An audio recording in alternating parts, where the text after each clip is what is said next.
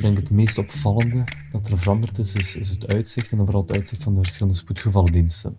Dit is dokter De Dekker, geriater in het Sint-Lucas ziekenhuis in Gent.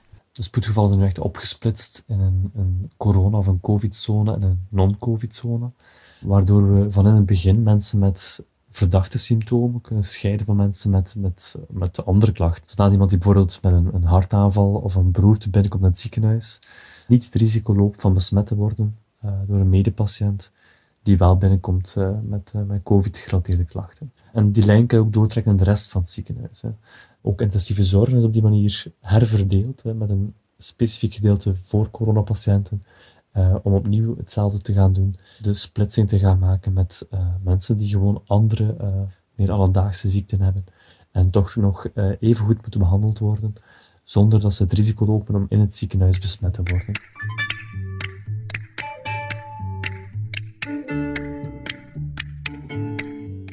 ...5.590 Belgen liggen op dit moment in het ziekenhuis besmet met corona. 1285 van hen hebben intensieve zorg nodig. Gemiddeld worden er elke dag 559 nieuwe mensen opgenomen. De beelden van verpleegkundigen en artsen in vreemde pakken die ons doen denken aan astronauten laten niets aan de verbeelding over. Of toch? Kloppen die doembeelden wel? Dat de cijfers op de website van VRT Nieuws min of meer exact zijn, dat neem ik wel aan. Je kan nu eenmaal niet om die cijfers heen. Maar hoe gaat het er in een ziekenhuis nu echt aan toe? Loopt elke verpleegster of verpleger rond in zo'n pak? Is elke taak van voor de COVID-19-tijd vervangen door zorg voor coronapatiënten? En bovendien, wat doet dat allemaal met een mens? Ik denk dat uh, de beelden die, die je ziet en die het meest bijblijven van die, die goed ingepakte, goed beschermde hulpverleners, dat gaat over, over artsen, verpleegkundigen, uh, zorgkundigen, op de spoedgevallen, op intensieve zorgen of op die specifieke cohorteafdelingen waar mensen met COVID worden verzorgd. Dit zijn niet de beelden die je ziet op, op, een, op een gewone, bijvoorbeeld ik ben een geriater, op, op, op een gewone geriatrieafdeling. Daar loopt de verpleegkundige nog altijd rond zoals anders. Uh, enkel met wat extra bescherming met een, met een gezichtsmasker, met een mondmaskertje. Maar dat is het ook wel. Hè. En meer is ook niet nodig. Hè.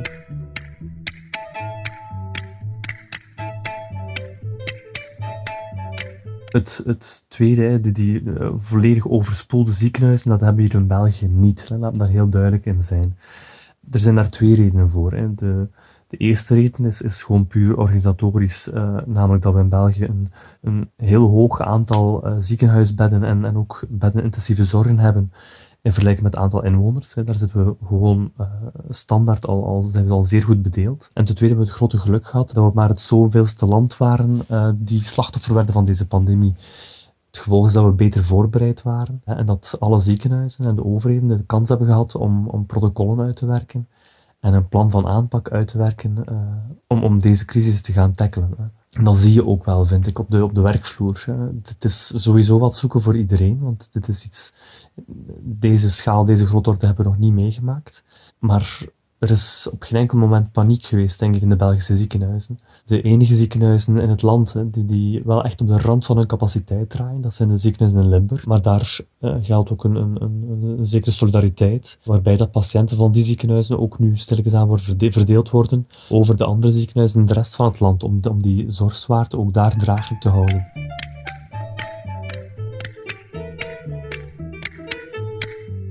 De doembeelden ook van, van, van artsen, verpleegkundigen, zorgkundigen die, die dubbele of driedubbele shifts moeten draaien, dat is niet aan de orde bij ons. Hè. Laten we daar heel duidelijk over zijn. Hè. We waken allemaal zeer goed over ons, ons, uh, onze werkrustritme dan vooral. Oké, vakanties worden, worden grotendeels ingetrokken en de, de, de druk ligt hoog, maar er is geen panieksituatie in België. Daar wil ik echt wel de, de nadruk op leggen.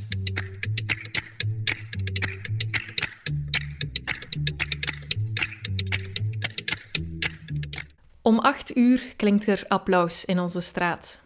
Niet elke avond evenveel, maar wel elke avond. Tijdens onze aangemoedigde en dagelijkse wandeling zien we witte lakens, hartjes en dankjewels ramen decoreren in de straten van Gent. Nu wij flink van thuis werken of misschien technisch werkloos zijn, uitkijkend naar de terugkeer naar onze bureaus of stiekem even blij zijn met dit vertraagde leven, zijn verpleegkundigen meer dan ooit aan het werk. Maar wat doet dat met een arts? Is deze epidemie vooral een uitdaging of eerder een uitputting? De COVID-epidemie op zich is, is, denk ik, veel erger nog dan, dan iemand op voorhand had kunnen voorspellen. We hebben het zien aankomen, we hebben het zien gebeuren in China en Italië en voor een deel ook in Spanje en Frankrijk voor het echt bij ons begon. En toch uh, heeft iedereen er zich op miskeken. Uh, Oké, er waren wel een aantal um, clues, een aantal um, profeten die, die, die preekten uh, over de ram die ons stond, stond te wachten.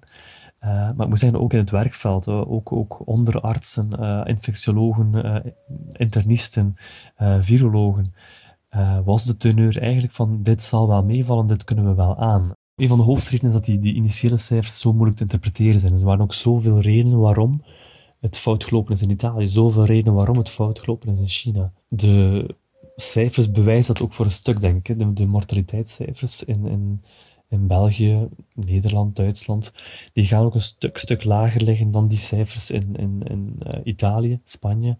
Zelf met die betere cijfers blijft het een, oh, een ongelooflijk uh, gemeen beestje. Uh, als je dag in dag uit op de werkvloer staat en ermee werkt, dan doet dat wel iets met een, met een mens, psychologisch gezien. Denk voor zowel onze verpleegkundigen als, als, als, als onze artsen is dit een emotioneel ongelooflijk zware periode.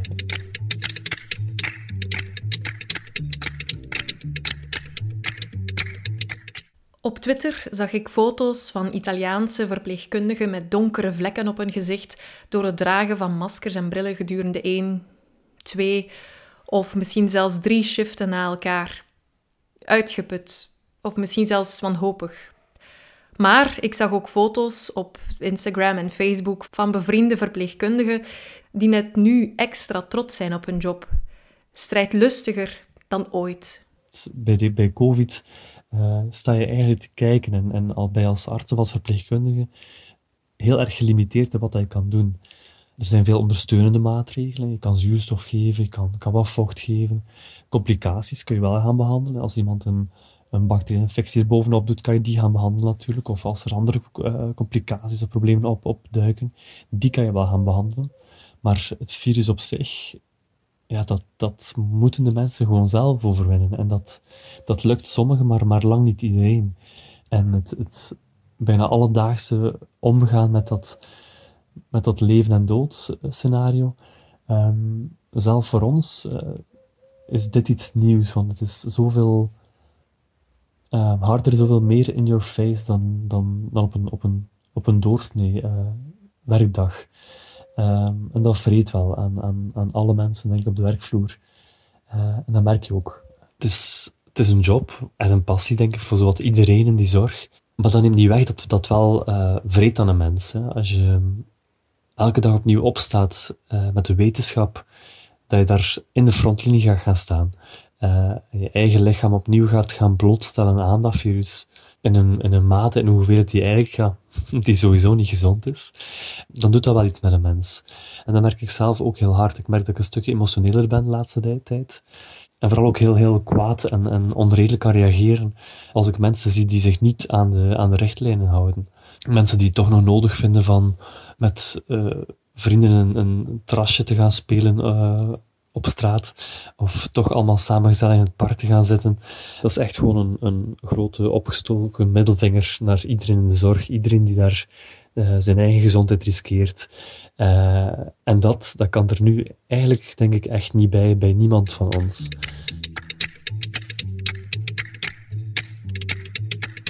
De hoofdboodschap voor alle mensen is: denk aan uw gezondheid. En die van uzelf, maar ook van anderen blijf in uw kot. Probeer al die, die strenge, uh, maar nodige maatregelen zo goed als mogelijk op te volgen. Dat enerzijds, maar anderzijds Als je je niet goed voelt, als er iets scheelt, contacteer een arts. En heb je ook geen schrik om dat te doen. Dringende zorg gaat gewoon door. Want dat is toch hetgeen dat alle artsen en verpleegkundigen in het land, denk ik, op dit moment heel veel zorgen baart. Het feit dat we zien dat we opvallend minder andere problemen binnenkrijgen het, kan enig verschil, uh, verschil maken dat iedereen nu rustig thuis zit. Maar uh, het contrast met anders is toch wel zeer, zeer groot. Dus de, boodschap is heel duidelijk. Voor dringende medische zorg kan en moet je nog altijd een arts contacteren. En dat is uh, helemaal niet veranderd.